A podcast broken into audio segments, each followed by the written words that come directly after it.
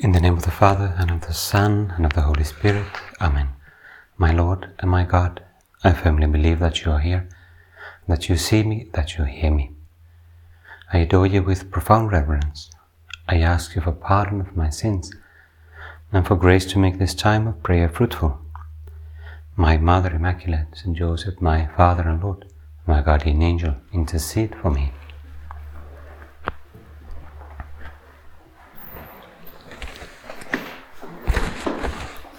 Last week, our meditation focused on the baptism of our Lord.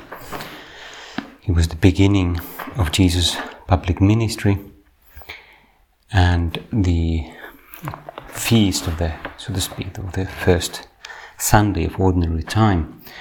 In the second Sunday of ordinary time, last Sunday, there was another scene from the Gospels which also has to do with the beginning of Jesus' public ministry, but now a little bit further.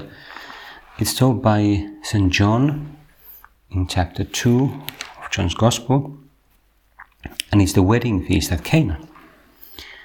It's a beautiful miracle that happens there, and I'll read it aloud in a moment, but uh, let's just begin by, you know, briefly realizing how beautiful, beautiful it is to contemplate the life of Christ. Jesus, we, in these moments of prayer, we are turning to you and we are now looking at you, trying to, with the help of the gospel text and with the imagination and our creativity, we're trying to relive those moments and uh, you know, contemplating your life on earth.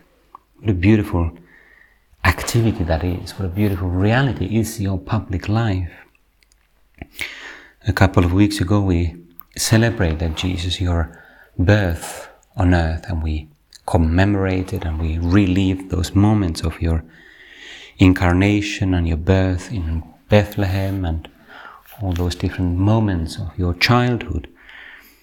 And now, after many years, after many years of hidden work, sanctified work, ordinary life in that village of Nazareth with Mary and Joseph and all the other family members and neighbors and friends and so on. Now you begin your public life, your public ministry. And I'm so used to, I know, Jesus, I know this life of yours quite well already, but it's always so wonderful and healthy to consider it calmly. You are the Word made flesh, God's Word, the divine Logos that has become literally material and human in human history. You are the way, the truth, and the life, and uh, everything, all your words, all your actions are divine revelation. And not just some, some divine revelation, but the fullness of revelation, the fullness of God's revelation in history. What a wonderful reality. So give me grace, Lord. Give me more grace to contemplate your life with prayer, with, with an attitude of prayer, with an attitude of humility, receptivity. Give me more light to understand your life, to understand your words and deeds. Give me more faith. And along with faith, hope and charity. Hope that that I would put my life more in your hands and uh, have this supernatural optimism that that comes as a result of looking at you and looking at my own life together with you in relationship with you and charity learning to love you with my whole heart trying to love you with my whole heart and my neighbor as myself so let's begin our meditation listening to the narrative that St. John the Evangelist uh, has, has left us. On the third day, well, this is uh, just after just after the meeting between Jesus and some of the first disciples, and we understand that this is very much in the very beginning of Jesus' public ministry, maybe just a couple of days after, after the, his baptism. So on the third day there was a marriage at Cana in Galilee, and the mother of Jesus was there. Jesus also was invited to the marriage with his disciples.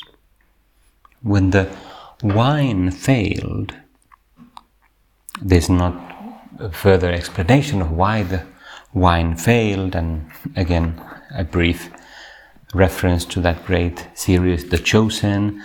Uh, there, there's a very nice, you know, mm, attempt to imagine all the different things that may have happened. Maybe the couple or was quite poor, or one one part, you know, one of the families was was not so wealthy, and they had not, you know, provided so much wine. And anyway, whatever happened, um, it was a difficult moment and a bit in, potentially very embarrassing. And and the mother of, mother of Jesus said to him, "They have no wine."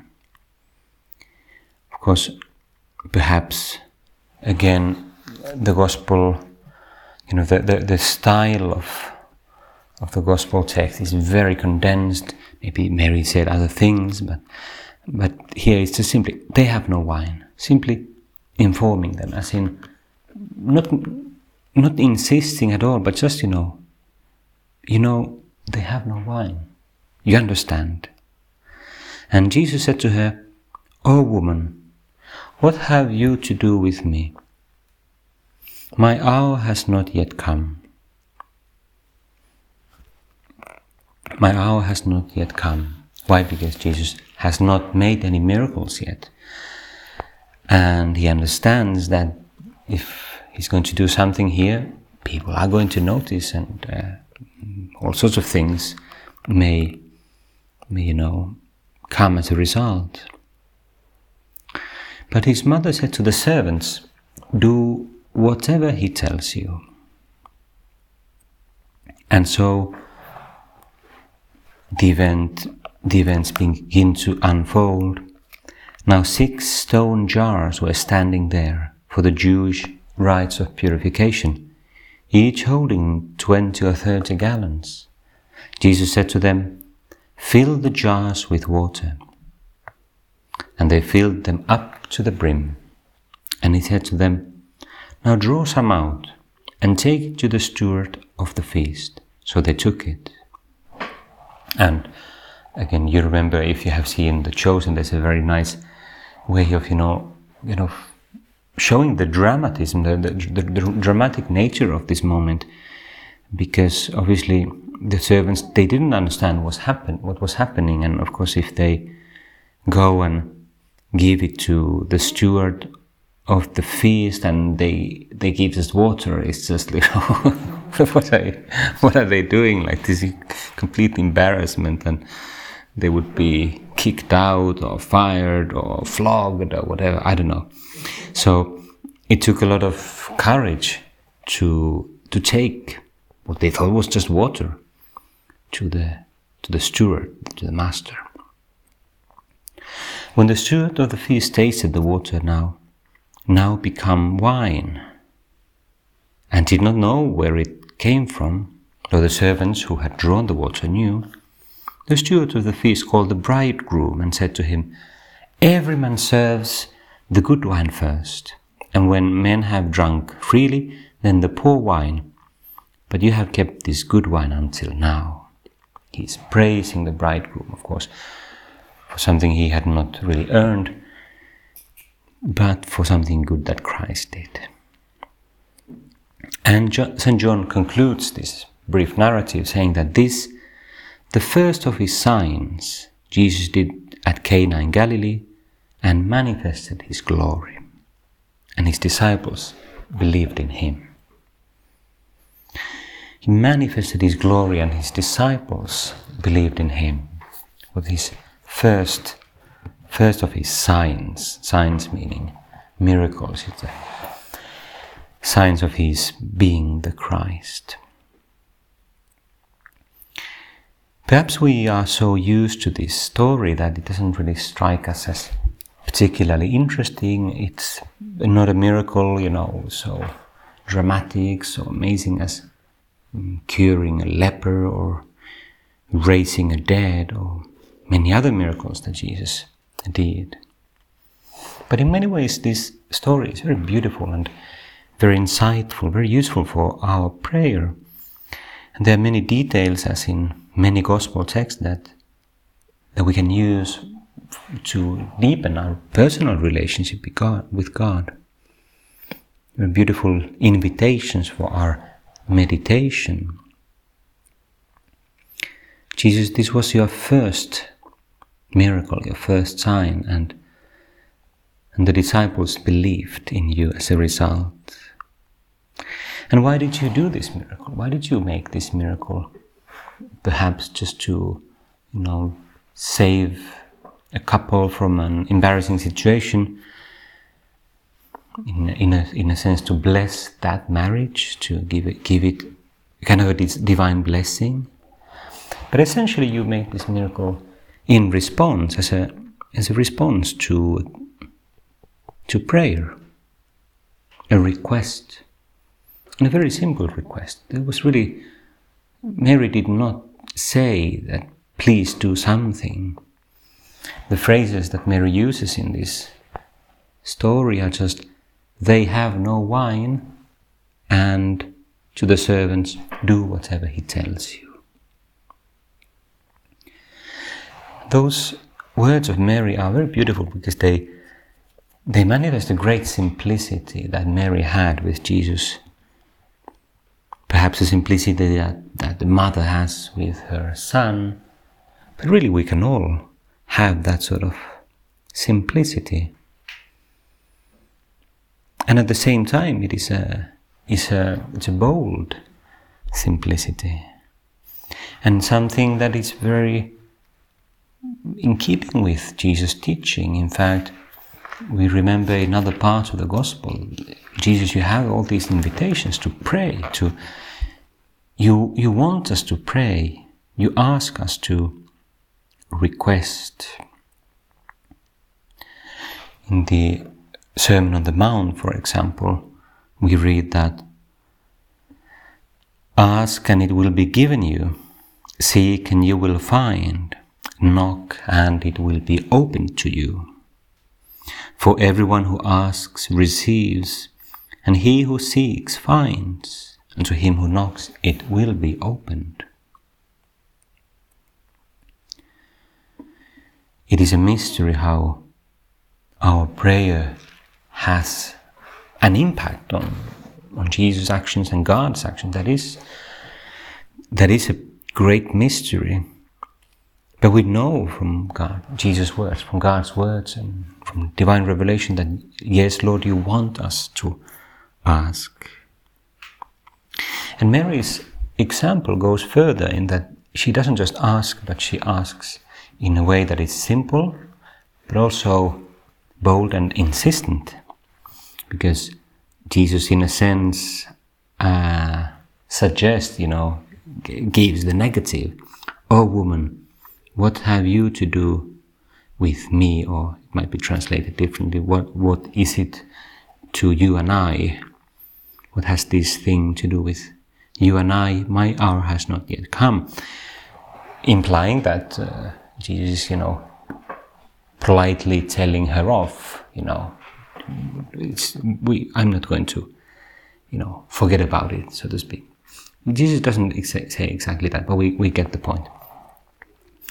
Yet Mary goes on, you know, as if Jesus had, hadn't said almost anything. she, she goes to the servant saying, Do whatever he tells you. Do whatever he tells you. She knows that Jesus always listens to him. We might ask in our own personal prayer, Lord, how do I pray of course, prayer is not only about asking for things, it's not just petition, that's one form of prayer, and perhaps not the most important one, but it's an important aspect of prayer. How do I insist in prayer? Do I have perseverance when when you do not immediately seem to respond to my requests? Do I easily give up, thinking maybe, oh, well, God didn't listen to me, or, oh, well, God didn't think that it was important? At the same time, it's good to place these requests of ours, our prayer, in the context of the whole narrative. Because the text doesn't just say that Mary prayed. Mary said to the servants, Do whatever he tells you. Do whatever he tells you. It's almost like saying or suggesting, the text is suggesting to us, do not only ask, do not only pray or request things from God, try to do God's will. Make an effort to do God's will. Do that first, which you know that you should do, uh, that perhaps you're not doing, that you already have an, a sense that God is expecting something of you. That, after all, is the beginning of all holiness, therefore also of all powerful prayer, all effective prayer. And we can ask also ourselves, you know, do I love God's will? Do I seek to love God's will? Jesus, do I sometimes ask for that grace of knowing your will and, and loving your will? Sometimes my will, you know, is out of tune with yours. And I notice that my will resists. There's something in me that is not in harmony with yours. But then do I ask for grace? Lord, help me to will what you will. Help me to want what you want. Help me to desire what you desire. Then I'm sure then I can be certain that I'm asking for something that God wants to give me, something that is in keeping with God's will, that I'm asking Him for that grace of, you know, directing my will, enlightening my heart. I wanted to take a brief text from an article I read one or two years ago. I discovered it in one Catholic magazine. It's a it's a story by a story told by some um, lady called uh, Lillian Fallon, who well I haven't I don't know who she is. Maybe she's a journalist or something, or housewife. You know I don't know anything. Doesn't matter. Um, she writes very nicely about this mystery of God's listening to our prayers and how God changes His mind when we pray he descri- she describes very nicely the challenge that we may sometimes have with prayer. Let me just read. I don't have time for the whole whole text, but let me just take a few points. she writes as follows: Last summer, I was tempted to give up on praying to God, and for for a Catholic, for a Christian, that's that's pretty dramatic. You know, just giving up completely, praying. Why? Up to that point, my life felt like a Looney Tunes cartoon, and I was Bugs Bunny trying to escape a haunted house full of closed doors that just led me to more closed doors. Every attempt at finding employment was met with rejection. And no matter how many novenas I prayed to get work, God just held up a sign that said, wrong way. I thought, why bother praying when God does what he thinks is best anyway? This question always floats to the forefront of my mind when my prayers seem to fall upon deaf ears. But haven't many of us secretly wondered this? We're told to pray unceasingly, but do our prayers have any real sway? In one breath, we're told, Ask and you shall receive, and surrender to divine providence. so it's like, it's quite true. I mean, there are two aspects and it's not easy to reconcile them, you know, with rational analysis. If a family member gets horribly sick, but then they get better, it's because God, it's because God listened to your prayers. if a family member gets sick and dies, even though you prayed, it was God's will. You know, she describes quite nicely the, the paradox to which we can end up with, you know, these a bit simplistic phrases. So, which one is it? Do our prayers really work? A couple of months ago, the priest at Mass gave a homily on the wedding at Cana.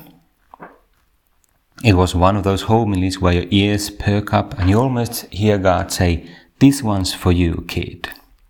And that, that experience probably means that the Holy Spirit was, was, you know, giving her a certain illumination, a certain, you know, power to, to notice that, okay, this is for her. And she describes that how the priest in the homily addressed the topic of whether prayer requests can co- cause God to change his mind. Mary says to her son, They have no wine. And replied Jesus, Woman, what have you to do with me? My, my hour has not yet come, and so on. Yet he changes the water into wine.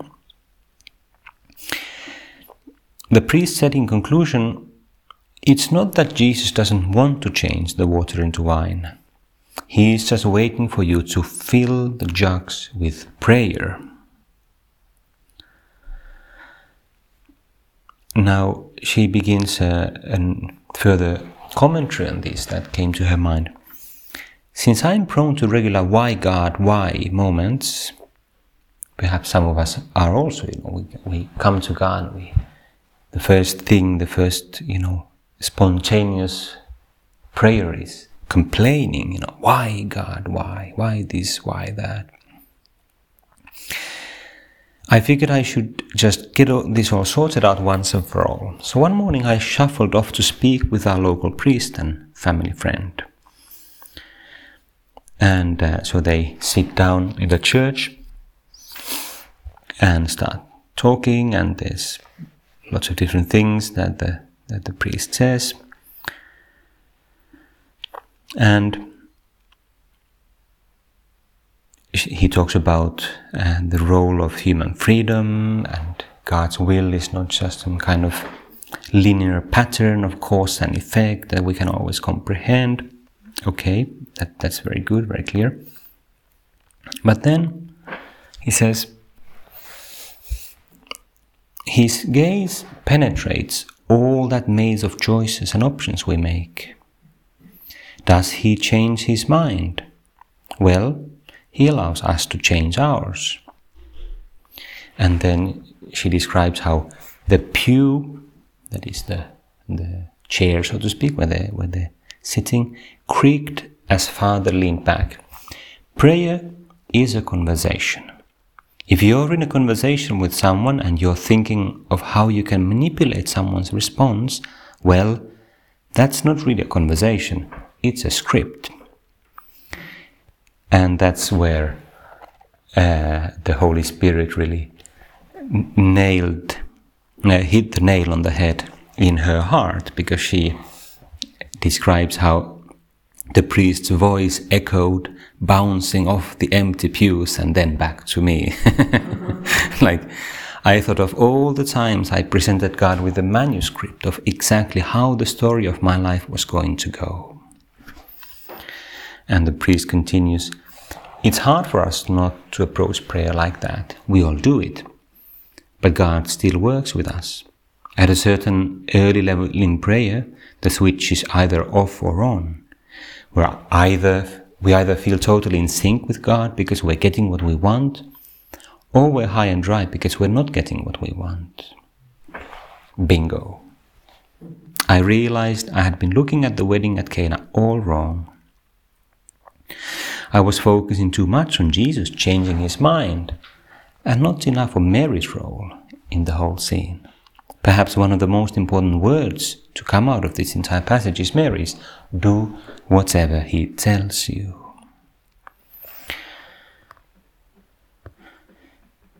Mary didn't seek to control or manipulate Jesus to get her desired outcome. She was never seeking to change his mind. She simply made a suggestion and invited from him the response of his providential love to put forth in that moment. She was open to his will regardless of the outcome.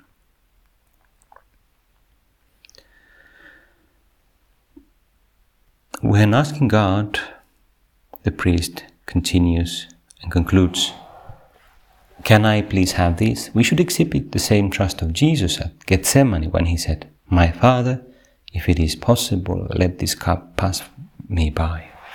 Nevertheless, let it not, let it be not as, as you, not I, would have it.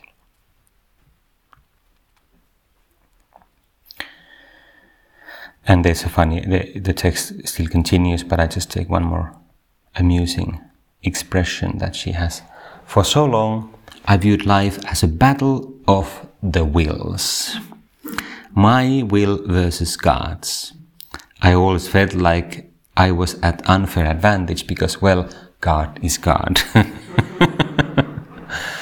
it's a great description of, you know, an experience that someone may have, and perhaps we have always also had at some moment.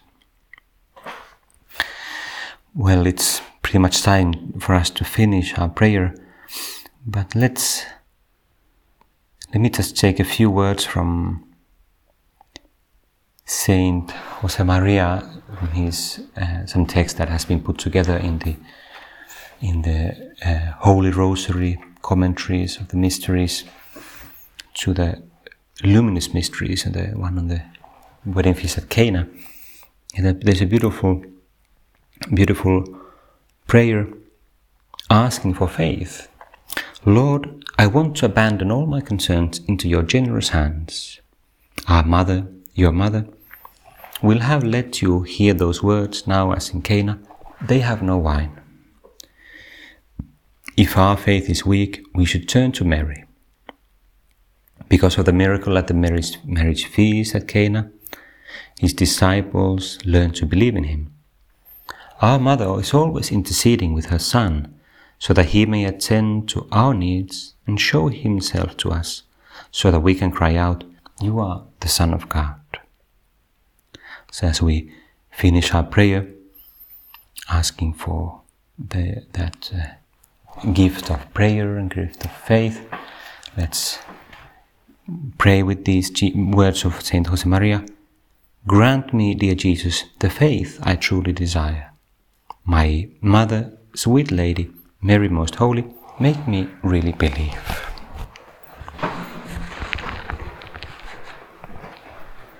I give you thanks, my God, for the good resolutions, affections, and inspirations which you have communicated to me in this meditation. I ask you for help to put them into effect. My Mother Immaculate, Saint Joseph, my Father and Lord, my guardian angel, intercede for me.